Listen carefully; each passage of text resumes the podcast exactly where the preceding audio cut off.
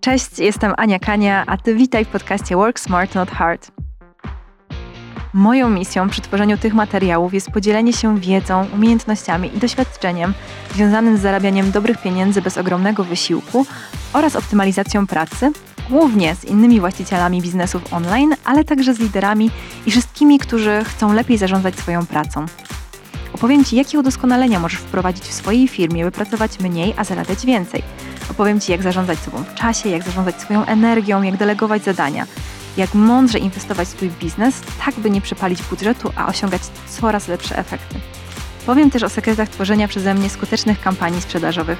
Wszystko zgodnie z mottem Work Smart, Not Hard.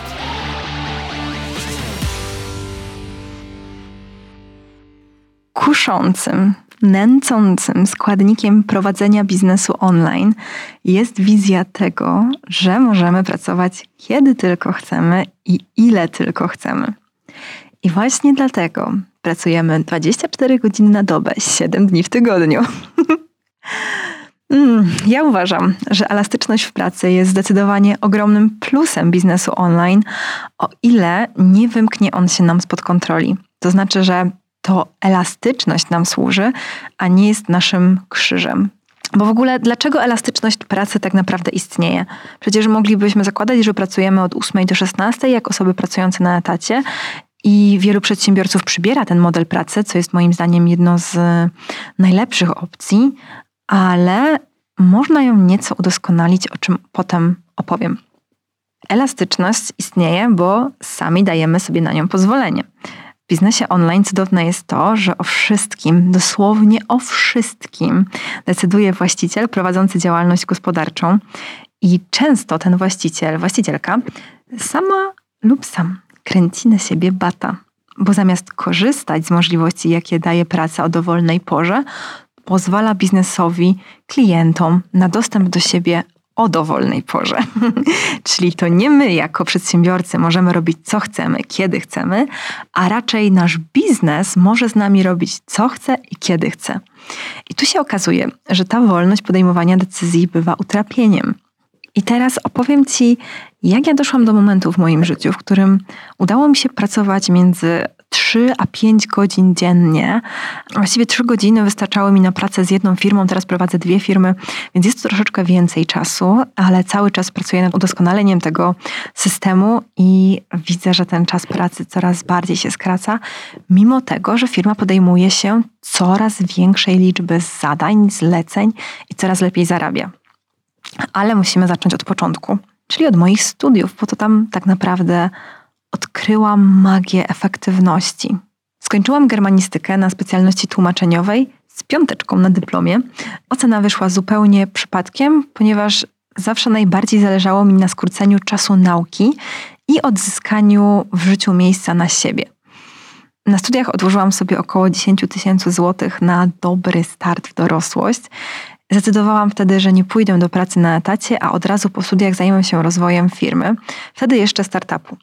Po drodze wymyśliłam sobie studia dziennikarskie, z których na szczęście szybko zrezygnowałam. Utrzymując się samodzielnie, po prostu nie mogłam już sobie pozwolić na marnowanie mojego czasu przez wykładowców, którzy po prostu notorycznie nie przychodzili na zajęcia. I to była wtedy dla mnie ważna lekcja odpuszczania, która myślę, że miała też wpływ na to, jak teraz pracuję. Teraz widzę, jakie to było wtedy szalone, ale uznałam, że w tym samym czasie będę właśnie studiować nowy kierunek, pisać dwie prace magisterskie, bo przez Erasmusa miałam wydłużony termin oddania pracy na Germie. E, sprzedawałam sesyjny poradnik, żeby się utrzymać i jeszcze tworzyłam kurs efektywnej nauki. Wymagałam od ciebie zdecydowanie, kurwa, za dużo. Jednak przez jakiś czas ciągnęłam taki sposób życia, bo ja uważałam, że teraz to muszę zapierdzielać, żeby w przyszłości sobie odetchnąć. I to jest jedna z głównych myśli napędzających ambitnych ludzi ta przyszłość. Ta przyszłość jednak nigdy nie nadchodzi. Nie dlatego, że ambitni ludzie nie osiągają wielkich rzeczy, osiągają oczywiście, ale apetyt rośnie w miarę jedzenia. Człowiek pogrąża się w swoich ambicjach oraz udowadnianiu sobie i światu, że może więcej. I tak było też ze mną. Stałam się pracocholiczką, żyłam swoją pracą, byłam swoją pracą, nie miałam żadnych regularnych pasji. Wiesz, raz na trzy miesiące sięgnęłam po szkicownik, a co pół roku jeździłam na wakacje, żeby, jak to się mówi, naładować baterie, bo najpierw wykorzystujemy je do maksimum, a potem jedziemy na y, dwa tygodnie urlopu, żeby naładować się na kolejne 6-12 miesięcy. I to jest zaskakujące, bo przecież telefony i laptopy ładujemy codziennie, a siebie tak rzadko. No ale ja zawsze miałam naturę pracocholiczki. Na studiach udało mi się ją choć trochę powstrzymać, y, by później żyć pracą przez kolejne trzy lata. w tym czasie miałam oczywiście różne etapy. Kurs efektywnej nauki tworzyłam w 2018 roku, wstając sobie o 5 rano, bo przecież tak robią ludzie sukcesu. Hello. Od razu po przebudzeniu się dałam do tworzenia, później śniadanko, higiena i o 8 znowu byłam w pracy. I tak do 18, 20, bo uważałam, naprawdę tak uważałam, że weekendy nie są dla mnie, że wtedy mają prawo odpoczywać ludzie pracujący w prawdziwej pracy na etacie, a nie ja ze swoją śmieszną internetową działalnością. W sobotę i niedzielę pracowałam tak powiedzmy do 15, e, żeby łaskawie przyznać samej sobie wolne popołudnie. I no, byłam dla siebie okrutna, tak, jak najbardziej. Ja wiem, że kurs efektywnej nauki jest uwielbiany przez moich klientów i klientki przede wszystkim, mm, ale niestety jest to dziecko zrodzone w męczarniach. Tworzenie tego kursu wykończyło mnie naprawdę do tego stopnia, że kolejny produkt stworzyłam trzy lata po zakończeniu prac nad kursem. Masakra. Poza tym w 2020 roku złapało mnie wypalenie zawodowe, mm, z którym nie poradziłabym sobie bez psychoterapii. Ja wtedy siedziałam na kanapie przez 4-5 godzin dziennie i nie robiłam nic. Nic, totalnie nic, przerażona natłokiem obowiązków. I zaczęło być tak źle, że nie potrafiłam rano wstać z łóżka, a gdy już to zrobiłam, to nawet nie miałam siły umyć zębów. Mm, w lepsze dni, kiedy znajdowałam energię na pracę, rozpraszałam się po prostu byle myślą. I wcześniej miałam kilka sposobów na radzenie sobie z dekoncentracją, lecz w okresie wypalenia totalnie na mnie nie działały. Potem się trochę poprawiło. Na jesień 2021 roku sytuacja się powtórzyła i na początku 2022 roku już poszłam do specjalisty i okazało się po prostu, że choruję na depresję. I z perspektywy czasu cieszę się, że to przemęczenie przyszło do mnie tak szybko. Jestem wdzięczna za ten okres, bo dzięki niemu zrozumiałam, jak chcę, żeby wyglądało moje życie. Na psychoterapii zauważyłam, że cechy, które doprowadziły mnie do tej sytuacji, mogę wykorzystać w pozytywny sposób. Zauważyłam, że ambicje oraz potrzebę bycia wiecznie produktywną i efektywną mogę zagospodarować w celach dobrych dla mnie i dla świata w sumie też bo mam obsesję na punkcie tej efektywności i ta obsesja doprowadziła mnie w życiu do dwóch skrajnie różnych miejsc. Raz do 12 godzin pracy dziennie, wypalenia zawodowego i depresji, a następnie do 3 godzin pracy dziennie i zadowolenia z siebie.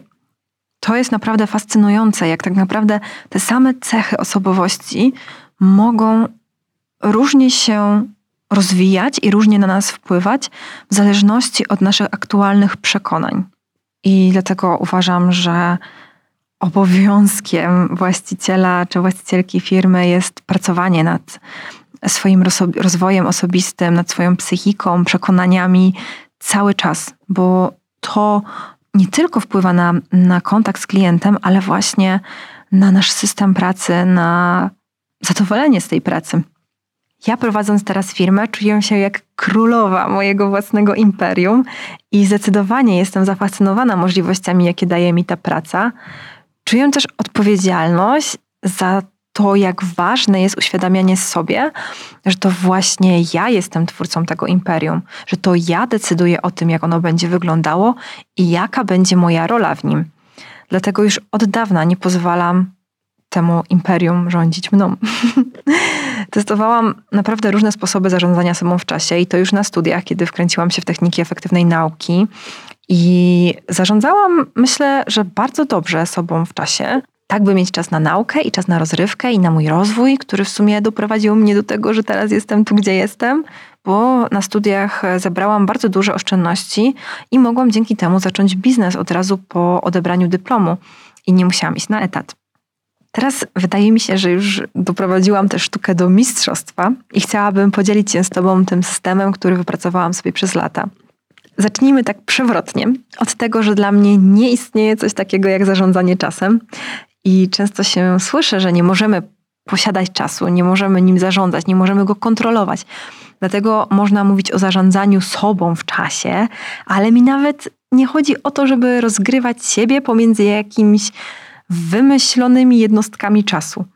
Ja zamiast czasem czy sobą w czasie zarządzam swoją energią i uważam, że ta era zarządzania czasem się skończyła.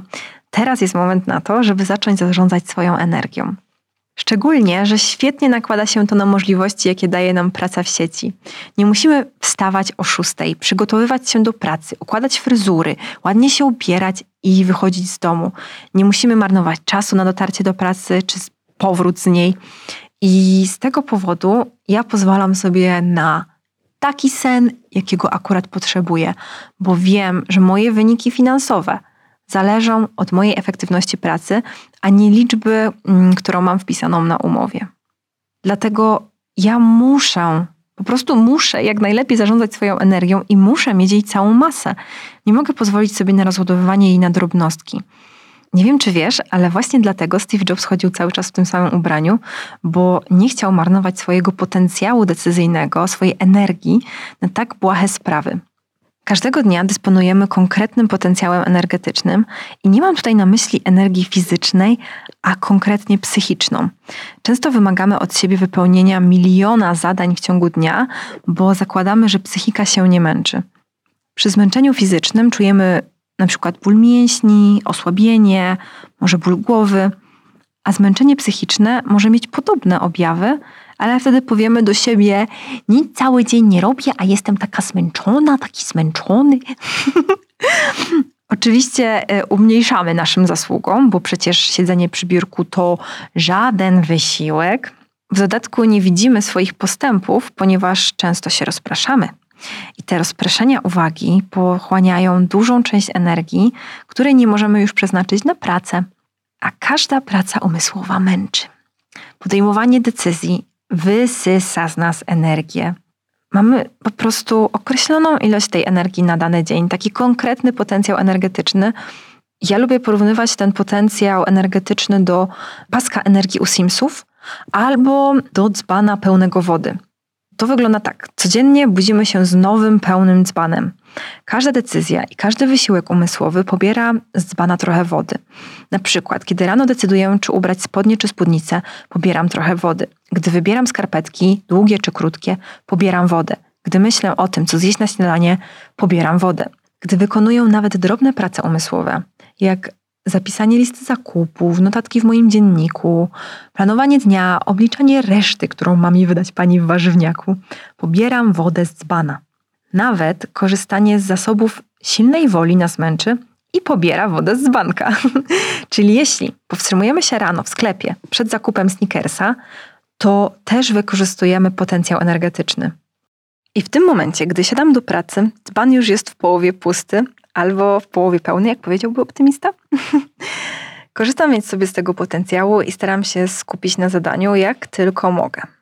Tak, po jednej, dwóch godzinach zaczynam rozpraszać się coraz częściej. Czuję zmęczenie, może nawet ból głowy i już mi się po prostu nie chce. To zjawisko na pewno wystąpi szybciej, jeśli nie zrobię po drodze żadnej przerwy podczas pracy. E, przerwy generalnie spowalniają zużycie tej wody z bana, ale o tym jeszcze opowiem. Nawet jeśli po takim kryzysie zmuszam się do pracy, to odpłynę myślami dwa razy szybciej, dwa razy częściej. Zadania zajmą mi dwa razy więcej czasu i będę bardzo niezadowolona z siebie. będę się obwiniać i biczować za to, że nie idzie mi szybciej, lepiej, efektywniej. A gdybym odpowiednio gospodarowała potencjałem energetycznym, czyli tym dzbanem z wodą, to miałabym zdecydowanie więcej energii na pracę czy naukę. I jak to wygląda w praktyce? No, mogłabym na przykład przygotować ubranie wieczorem, robić duże zakupy raz w tygodniu, żeby codziennie nie biegać do sklepu. Mogłabym ułożyć sobie plan posiłków lub zamówić go u dietetyka i nie zastanawiać się codziennie nad tym, co zjem. Mogłabym planować sobie zadania dzień wcześniej, a może nawet raz w tygodniu. Mogłabym zrezygnować też z przeglądania internetu rano. Wszystko po to, żeby do zadania zabrać się z pełnym dzbanem, będąc w jak najlepszej formie, no jaka jest tylko dla mnie możliwa. I zrozumienie tego, że mam konkretną, ograniczoną ilość energii na bycie skoncentrowaną w ciągu dnia, sprawiło, że z większą ostrożnością korzystam z tej puli. I tak bardziej cenię tę energię, cenię jej jakość i szanuję ją sobie. Dzięki temu szanuję też bardziej siebie. Nie pozwalam innym ludziom zabierać mi tej energii, bo kiedy ktoś swoim zachowaniem, kłótnią, mm, byciem niemiłym zabiera mi energię, to ja wiem, że on tak naprawdę zabiera mi dużo więcej. Zabiera mi przyjemność z życia, zabiera mi efektywność mojej pracy, tak jakby zabierał mi pieniądze. Nie rozwalam tej mojej energii na pierdoły. To jest tak trochę jak z uzbieraniem w czasach nastoletnich pieniędzy na jakiś większy cel, na przykład na wakacje. No to pewnie każdy z nas robił tak, że jak zbierał sobie kasę na wakacje, to nie rozwalał kasy na mniejsze rzeczy, na przykład na kawę na mieście. I dokładnie tak samo działa oszczędzanie potencjału energetycznego. Jeśli chcesz skoncentrować się na zadaniach takich jak praca czy nauka, to musisz oszczędzać energię w innych miejscach. Gdy ja byłam dzieckiem, to moja mama zawsze mi powtarzała: najpierw nauka, potem zabawa. I po odrobieniu zadań i nauce mogłam dopiero iść się bawić. Mama świetnie gospodarowała wtedy moim potencjałem energetycznym. Wiedziała, że gdy wrócę zmęczona fizycznie i psychicznie z podwórka, to nie będę miała już siły na naukę. I ja zachowałam tę zdolność na długie lata i zawsze po zjedzeniu obiadu od razu siadałam do nauki. I robiłam to też na studiach. I dziś, gdy pracuję na własny rachunek, działam dokładnie tak samo.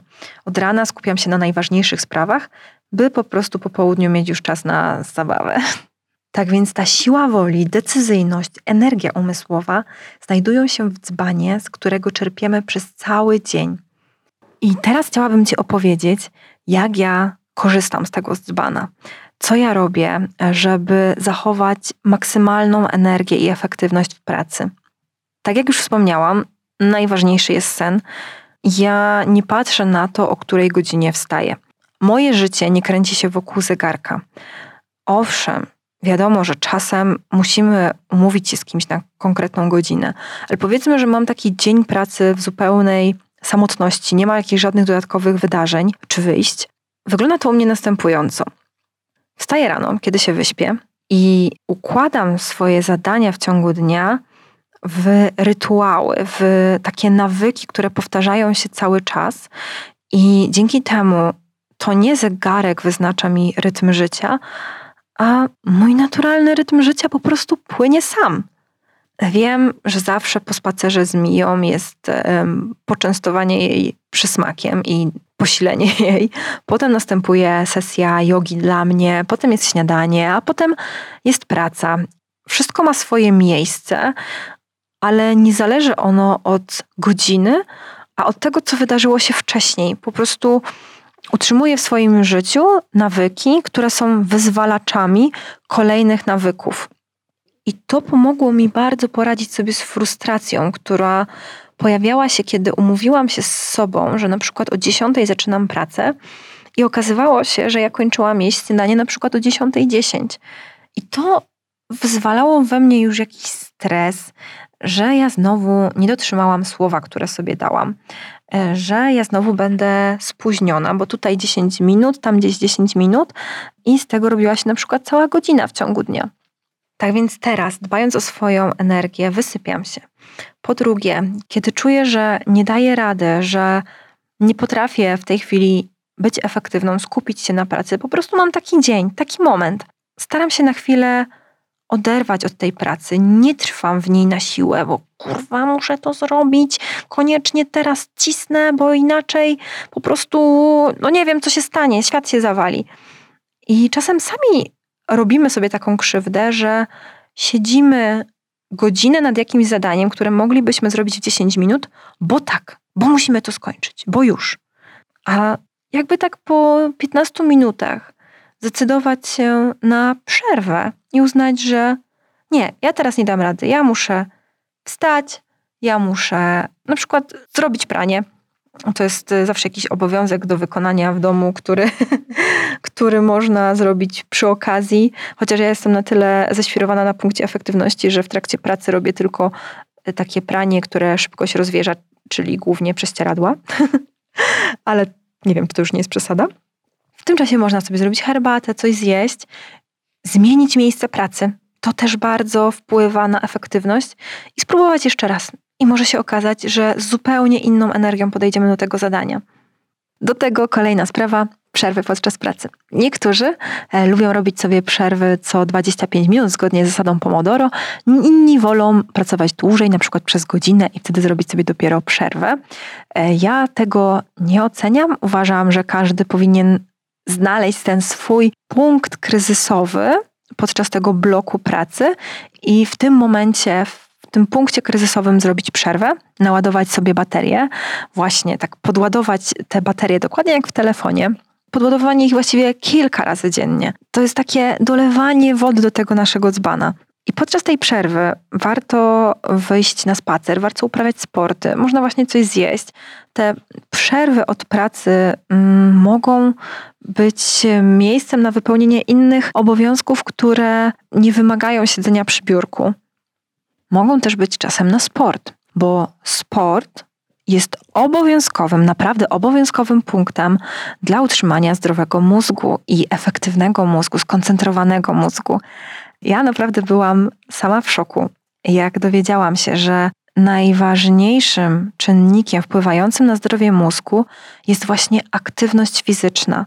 Nie tak jak mi się wydawało, rozwiązywanie sudoku czy krzyżówek. To nie jest to, co najbardziej stymuluje nasz mózg. Jest taka cudowna książka, moja ulubiona o mózgu. Nazywa się W zdrowym ciele zdrowy mózg. I to właśnie ona uświadomiła mnie, że ta aktywność fizyczna jest najlepszym, co możemy zrobić dla, dla swojego mózgu. Także codzienne spacery są po prostu konieczne, obowiązkowe dla efektywnej pracy.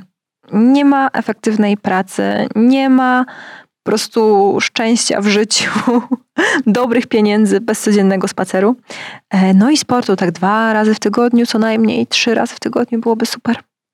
Wiem, że to trochę straszne mówić, że nie ma bez czegoś szczęścia, ale tutaj czuję, że chcę być kategoryczna.